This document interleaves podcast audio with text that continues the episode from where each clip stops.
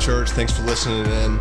We exist as a church to connect people to the heart of God and to a family within the church. And we believe that Jesus is the way. We hope this message blesses you and gives you hope today. Hey, good morning. Today it's taking me a little bit longer to move in than it typically does, so just bear with me there for a second. Uh, how you guys doing? Is it great? All right, so here, here's the one question Has anybody in your family been affected with sickness in the last couple weeks? Oh my gosh, man. Look, I'm talking, it has ran through daycare, it has ran through churches. I don't know if you guys know anything about kids, um, but they are just adorable little cesspools. Uh, they're like little petri dishes, right? Like they, they're just so adorable, but then they go together and they just breed all this crazy, strange sickness. Well, uh, We've uh, dealt with that in our household as well. We're dealing with a little bit at M18. Uh, so if you guys have never had a chance to meet me, uh, my name is Blake. I'm one of the pastors around here, but my wife and I were the directors of a recovery ministry here uh, based out of this house. It's uh, called M18 Recovery. And so we actually have a residential drug and alcohol treatment facility for men uh, that's located here. It's 100% discipleship based. We believe that Jesus is the answer uh, to all of your problems, uh, not Jesus plus something, but Christ and Christ alone can heal you from that. And so we get an opportunity each and every single day of the week to watch these miracles transpire. Um, one thing that we've learned at M18 is that we don't necessarily have the ability to control the actions of people as they graduate. Um, but we can control our response. And uh, I wanted to share this with you guys uh, just for someone who might have maybe a child or a loved one that's gone wayward. Um, we, in the beginning, were a little bit more rigid with some of the things that, that we did in regards to people who were lost and relapsed and things of that nature. But uh, here recently, we've just been incredibly graceful.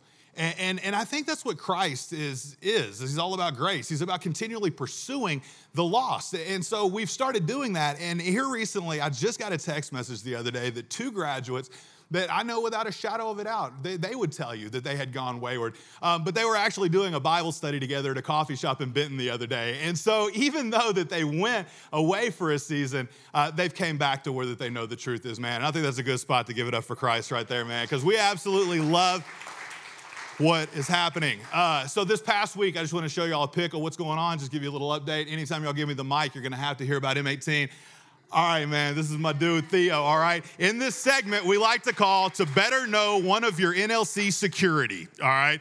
So here's the thing Theo, it might sound weird at first, but I promise you, if someone tries to snatch my kid out of childcare, I want Theo to handle it, right? Like, I don't know how judicious it's gonna be necessarily, but I know it's gonna get taken care of, right? And that's what we're worried about. So, Theo, man, is so cool. He's uh, been here about a month and a half. And uh, Theo came here. He was living in Middle Missouri, done a lot of running around Kansas City. Uh, he's around right at 40 ish, knocking on the door of it, if not.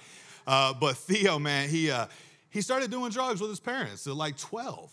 And, and he spent like 17 years incarcerated in and out of prison.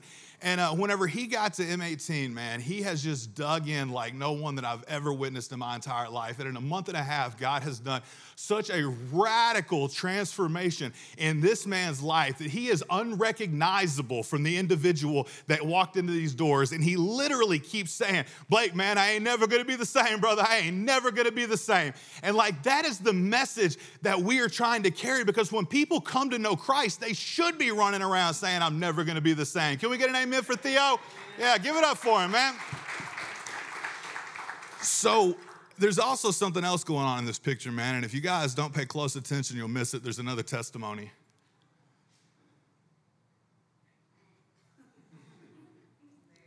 Look at that, man. You see those sad earlobes? That's the dude baptizing them, right? Because here's the thing I want you guys to know disciples make disciples, right? And so Ross, we found him on a flatbed trailer in a Lowe's parking lot in Saline County, okay? Uh, everything this dude had and everything he owned was in a plastic Walmart sack. He had literally overdosed and died not too much long uh, before this picture uh, in front of his stepdaughter, all right? to the point where that he wasn't actually allowed to be around her. And now, you know what? Not only does he and his family go to this church, but her dad and his stepmom go to this church as well. Can we give it up for God? Because that is an absolute miracle, man. like we get to see stuff like this all the time and that's why i like to share it with you guys man because i just don't know if everyone gets to see these miracles because like bronson said we are actually in like acts chapter 2023 right now about to be 2022 don't let me i know the year's flying by but i don't want to bounce past it too quick but we are still a continuation of what was happening in the early church. All we are is a bunch of individuals who are all completely flawed, but by empowerment of the Holy Spirit, we're allowed to continue the work that Christ has left for us in this earth. Isn't that exciting? Like we get to see it all the time. And the one thing that I hate more than anything else is I truly feel with all my heart that the average Christian doesn't feel equipped. If Theo, who has spent 17 years incarcerated, who started doing drugs with his family at the age of 12, can pray with pastors coming through City Serve on a daily basis, how much more should we be empowered, right? And so I think that's a lie from the enemy, man. I think the enemy tells each and every one of us, he tries to hold us down and say, You're not qualified. You can't speak well. You don't know the Bible well enough. But let me tell you, when the Holy Spirit comes upon you and you seek him and you ask him to fill you, things change in your life. And so it is an awesome privilege to get to help pastor these men, and I just cannot get enough of it. But today, uh, we're in Acts, and we're going to study about the Jerusalem Council. And so as Q comes up here, He's going to read the text that we have for today. And uh, I know Bronson likes a thesis, and so I did this for Bronson. Uh, you, you'll never catch me doing this outside of this. And even if he's gone, I probably won't do it. But, but, but the thesis for today is salvation comes through faith in Christ alone, but unity in the body of Christ requires work. So keep that in mind as Q reads. Please, please rise for the reading of the word. While Paul and Barnabas were at Antioch of Syria, some men from Judea arrived and began to teach the believers Unless you are circumcised as required by the law of Moses, you cannot be saved. Paul and Barnabas disagreed with them, arguing vehemently. Finally, the church decided to send Paul and Barnabas to Jerusalem, accompanied by some local believers, to talk to the apostles and elders about this question. The church sent the delegates to Jerusalem, and they stopped along the way in Phoenicia and Samaria to visit the believers. They told them, much to everyone's joy, that the Gentiles too were being converted. When they arrived in Jerusalem, Barnabas and Paul were welcomed by the whole church, including the apostles and elders. They reported everything God had done through them. But then some of the believers who belonged to the sect of the Pharisees stood up and insisted the Gentile converts must be circumcised and required to follow the law of Moses. So the apostles and elders met together to resolve this issue. At the meeting, after a long discussion, Peter stood and addressed them as follows Brothers, you all know that God chose me from among you some time ago to preach to the Gentiles so that they could hear the good news and believe. God knows people's hearts, and He confirmed that He accepts Gentiles by giving them the Holy Spirit, just as He did to us. He made no distinction between us and them, for He cleansed their hearts through faith. So why are you now challenging God by burdening the Gentile believers with a yoke that neither we nor our ancestors were able to bear? We believe that we are all saved the same way by the undeserved grace of the Lord Jesus. Everyone listened quietly as Barnabas and Paul told about the miraculous signs and wonders God had done through them among the Gentiles. When they had finished, James stood and said, Brothers, listen to me. Peter has told you about the time God first visited the Gentiles to take them a people for himself. And this conversion of Gentiles is exactly what the prophets predicated, predicted. As it is written, Afterward, I will return and restore the fallen house of David. I will rebuild its ruins and restore it, so that the rest of humanity might seek the Lord, including the Gentiles. All those I have called to be mine, the Lord has spoken. He who made these things known so long ago. And so, my judgment is that we should not make it difficult for the Gentiles who are turning to God.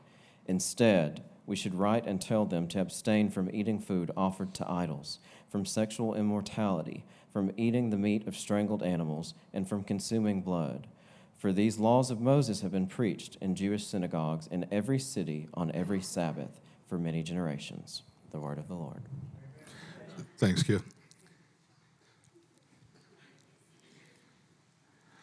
So let's unpack this. Uh, today's message is really going to be two two halves. One's teaching historically what happened and talking about the verdict that the Jerusalem Council made, and then after that, it's a charge of what we can take from it as a church.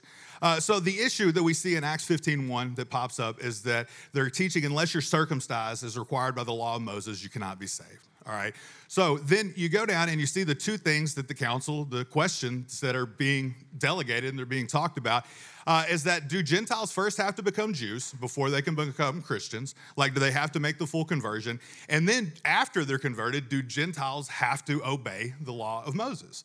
Uh, you see in chapter 5, it clearly states that. It says, But then some of the believers who belonged to the sect of the Pharisees stood up and insisted the Gentile converts must be circumcised and required to follow the law of Moses.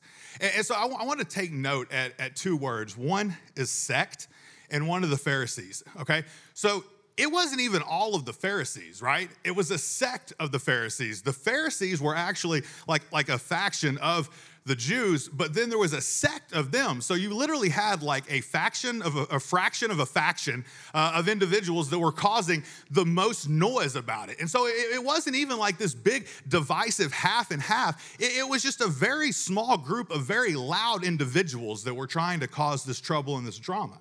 But you see, uh, if you think about it, uh, most of the problems that they had in the early church is, a, is an oversimplification, uh, but it's pretty much revolved around pork and circumcision, right? Like, like it, it's the craziest thing. It, it's, it's meat and circumcision. But there's a reason for that because it's not actually the act of it, but it's what it represents. So, allow me to explain. So, the Jews followed the law of Moses, right? Like, that was the law that was given to them, that was the law that was designed to set them apart, that was the law given to them by God. Well, they also had what's called the Abrahamic covenant.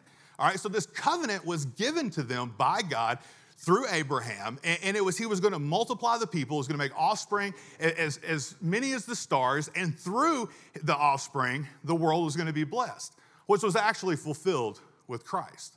All right, and, and so it's through Abraham's offspring the world would be full, the, would be blessed. So here's the deal: Abraham gave that covenant, and this is how strongly that he felt about it. In, in Genesis 17, 14.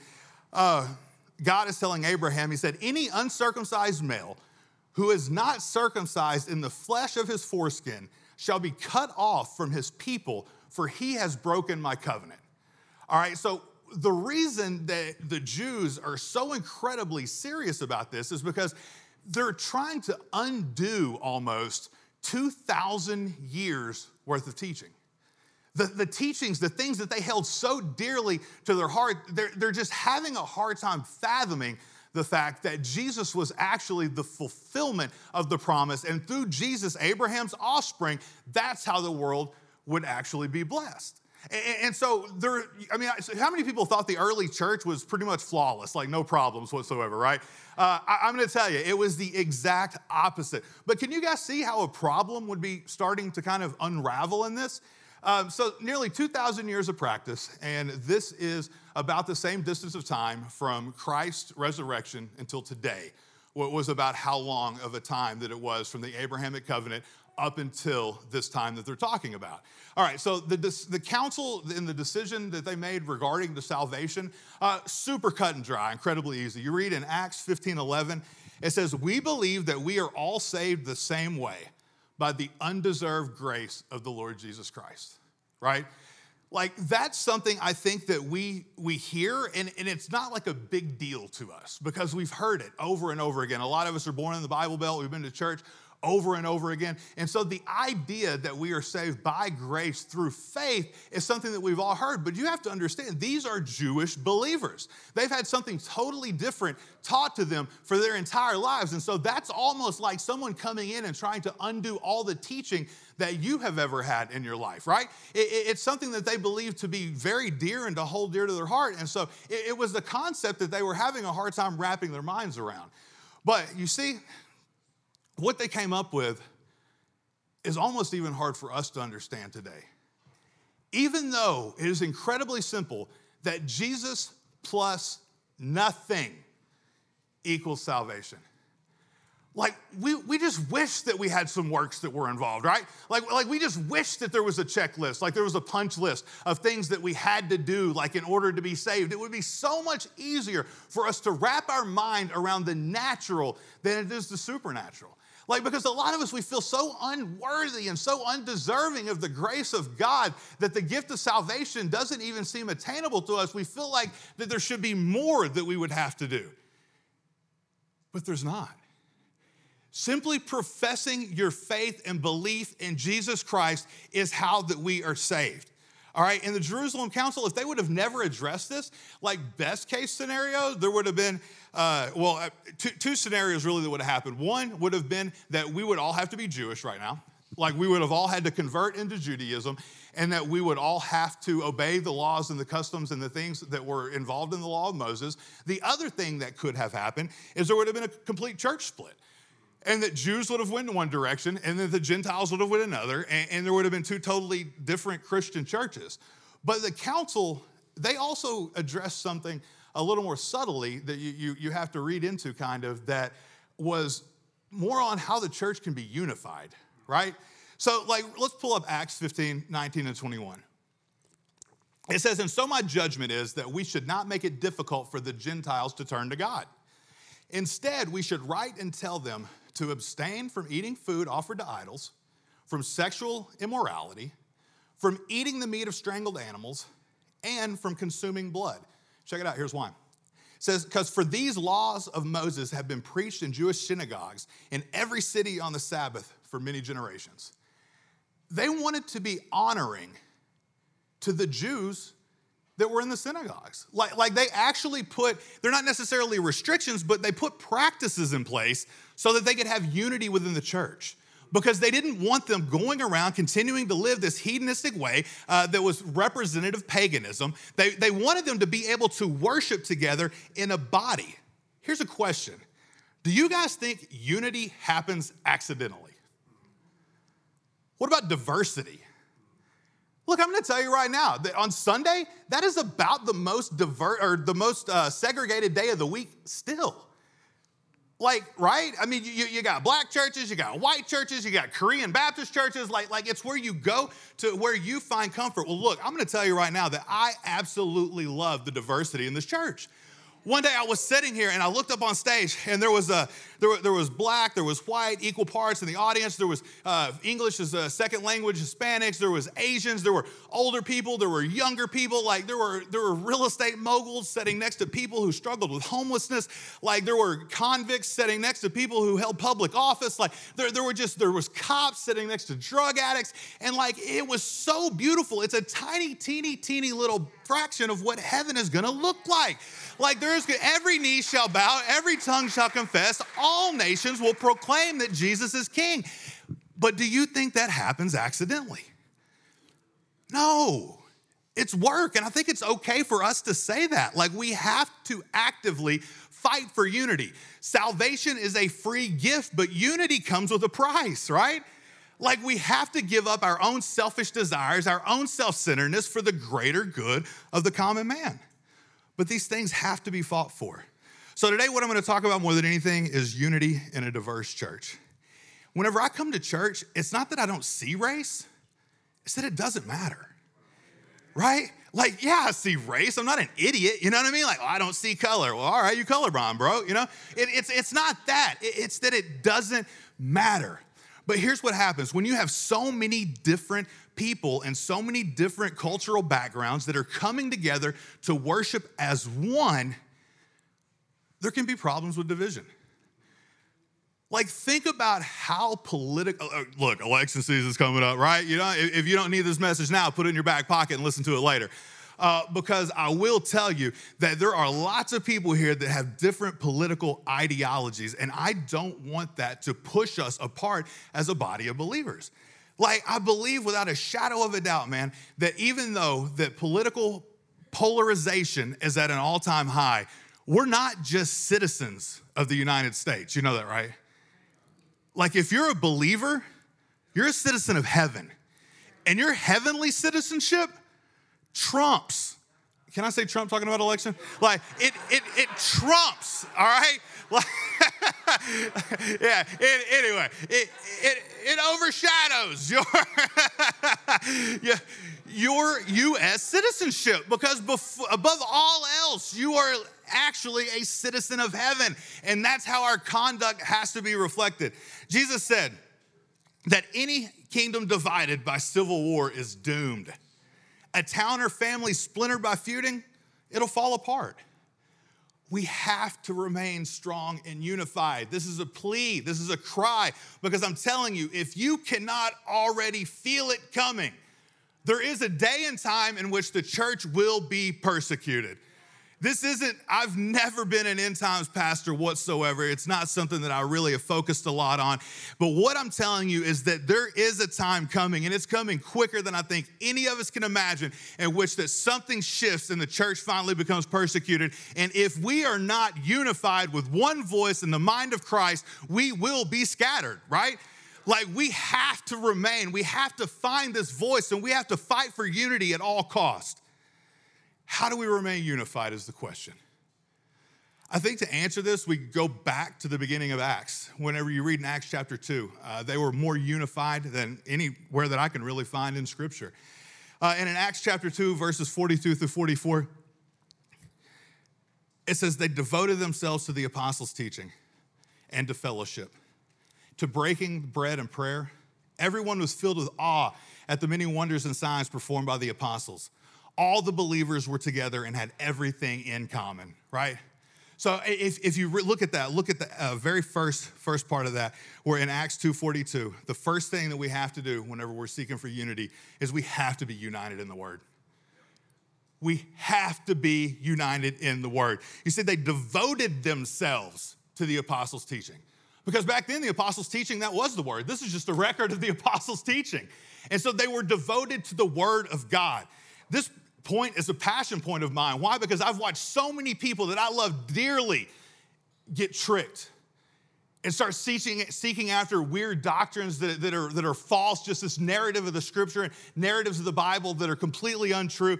And, and it shouldn't be surprising to any of us because in 2 Timothy chapter 4, verse 3, it says, For a time is coming when people will no longer listen to sound, wholesome teaching, they will follow their own desires and they will look for teachers who will tell them whatever their itching ears want to hear.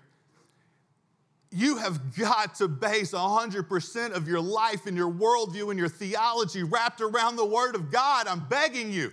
Because if not, you will be pulled away, especially with social media because there are so many freaking quackpots out there that are preaching a gospel that has nothing to do with that of Jesus Christ. But there are itching ears that want to hear it, and they're looking for ways not to prove what is right or what is wrong, but whether or not that their ideology could be correct.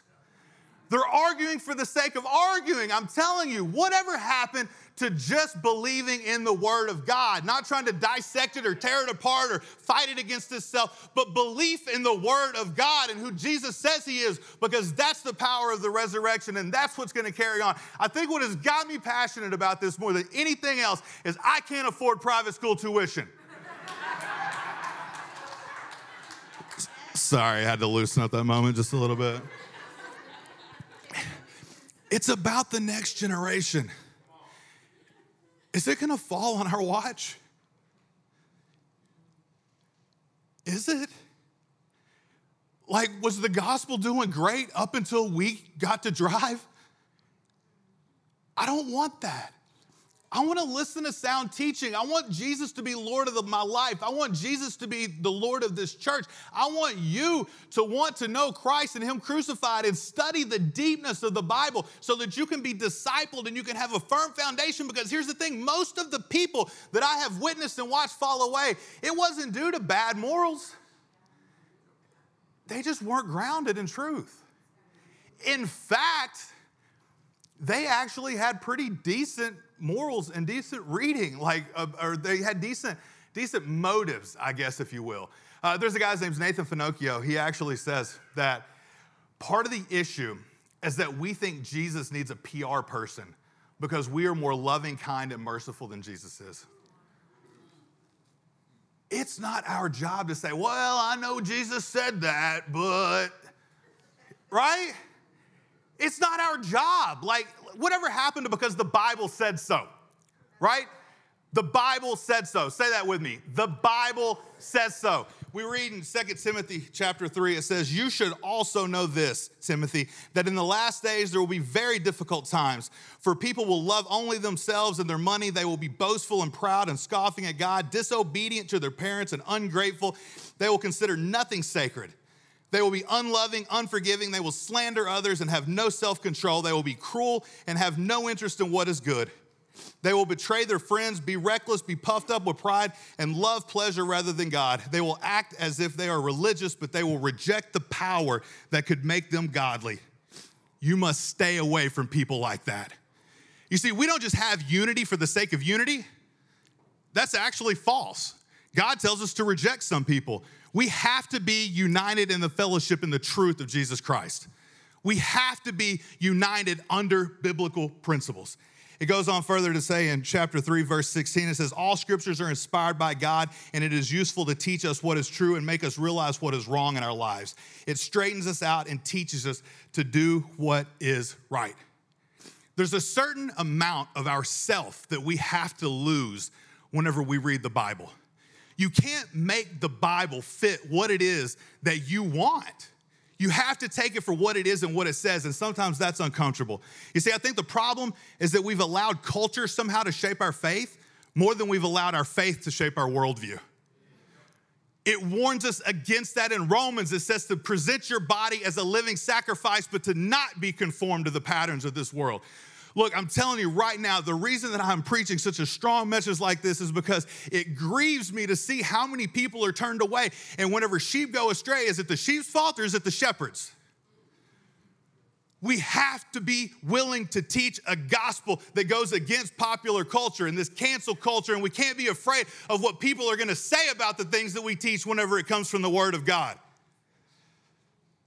Second thing we must believe we must be united in fellowship.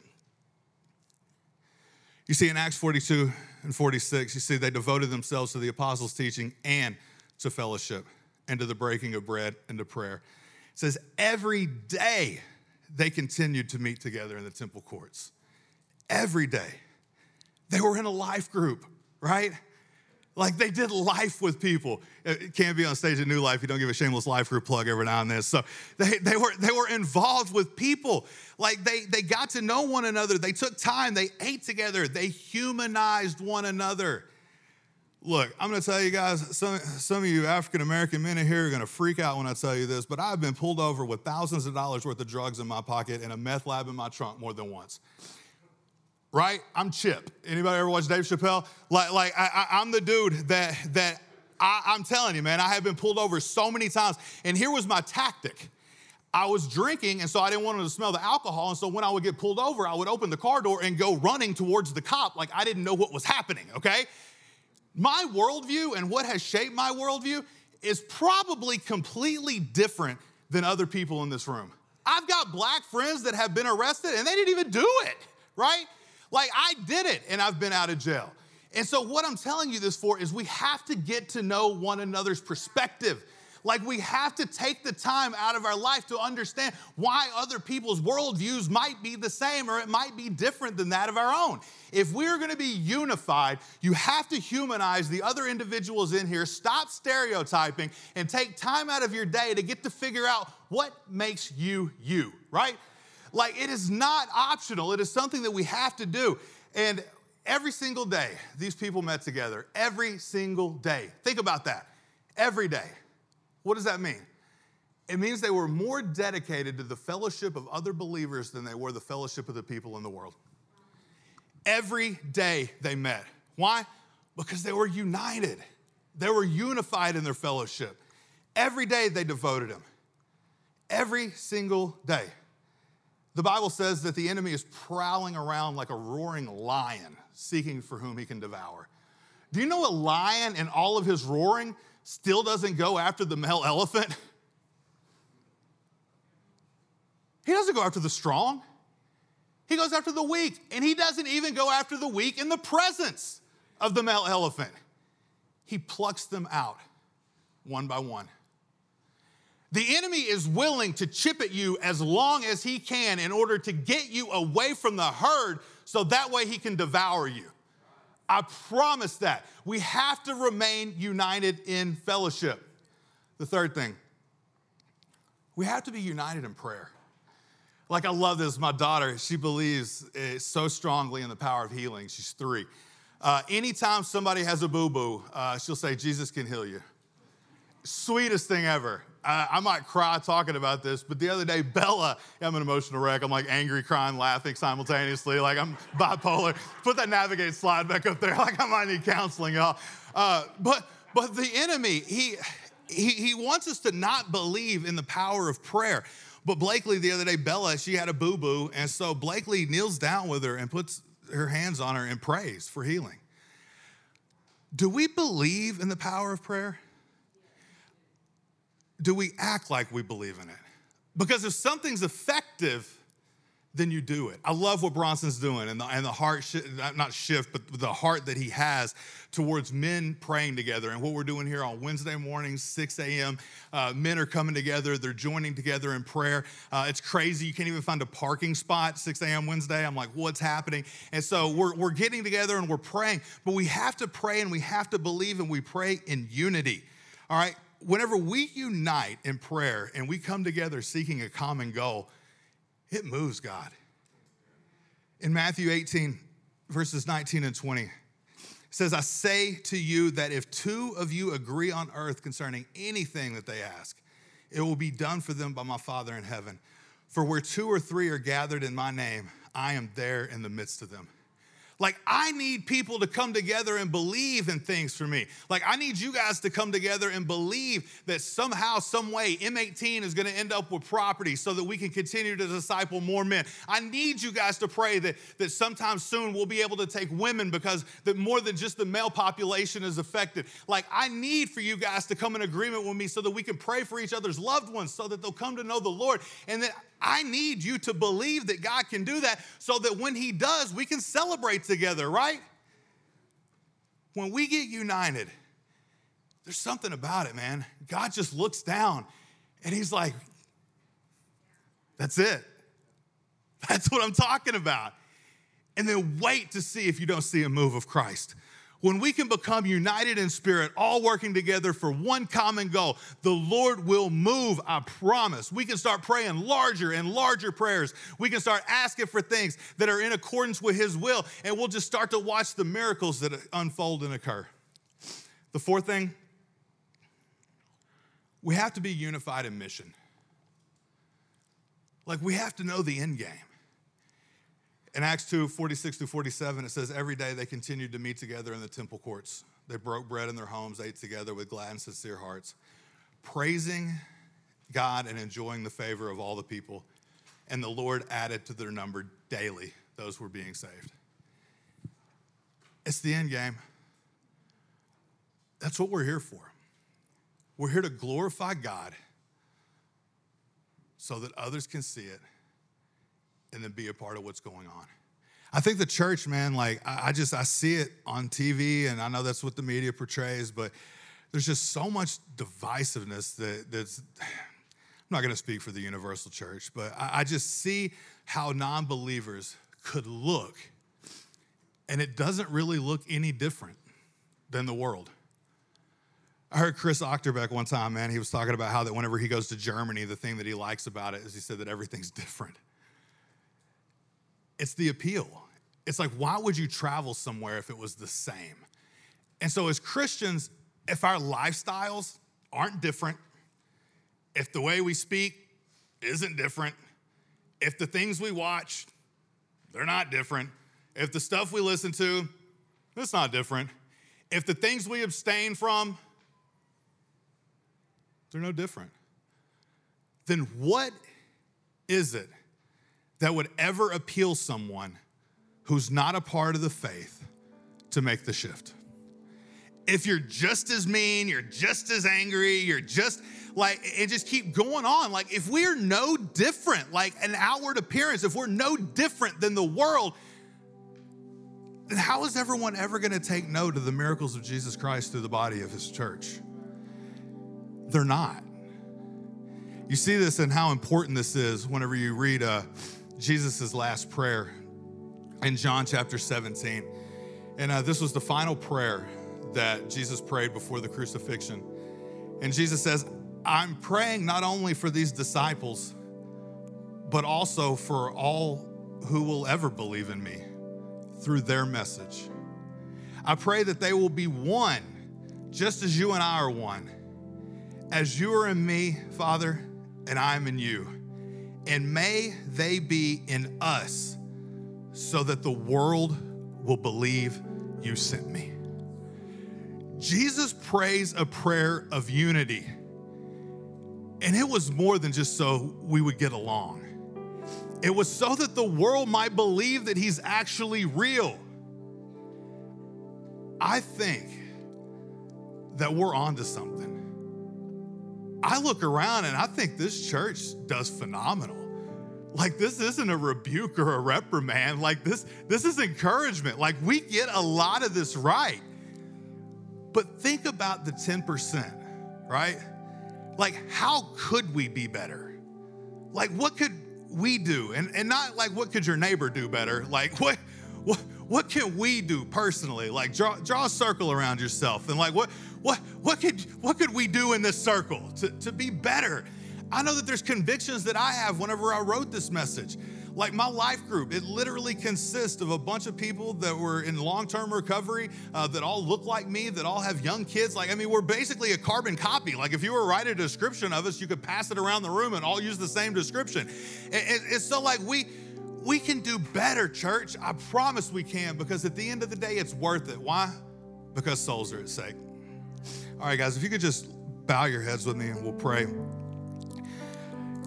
if this message has just touched anyone and they feel like that there's something that's going on in their life right now and that they they really just they would love to know jesus um, they have been trying to do it on their own for for so long lord and they've never really accepted you as savior of their life god then i just want to give an opportunity right now just if that's you and uh, you, you really want to know jesus as lord and savior today just please raise up your hand i would love to know who i'm praying for i see you Give it a couple more seconds. Anybody here that wants to to dedicate their life today to Christ and that they don't I see you back there and they don't have to walk out of here the same. Well, Heavenly Father, God, I just pray, Lord, that we will be unified as a front, God. And for the people that have raised their hands today making a decision for you, Lord, I just pray that you will surround them by this family, this fellowship that we continue to talk about, Lord, so that they can grow in you, God. You recognize their raising of their hands as a signal, Lord, to you, God, that they, they want to be different. They want to be changed, Lord. And so I just ask that you will continue to lead them and guide them into the path everlasting. Hey guys, Pastor Bronson here. I pray that this message that you just listened to helps you and assists you in your journey with Jesus. And if you want to get connected in our church, follow us on Instagram at NLC Downtown Little Rock.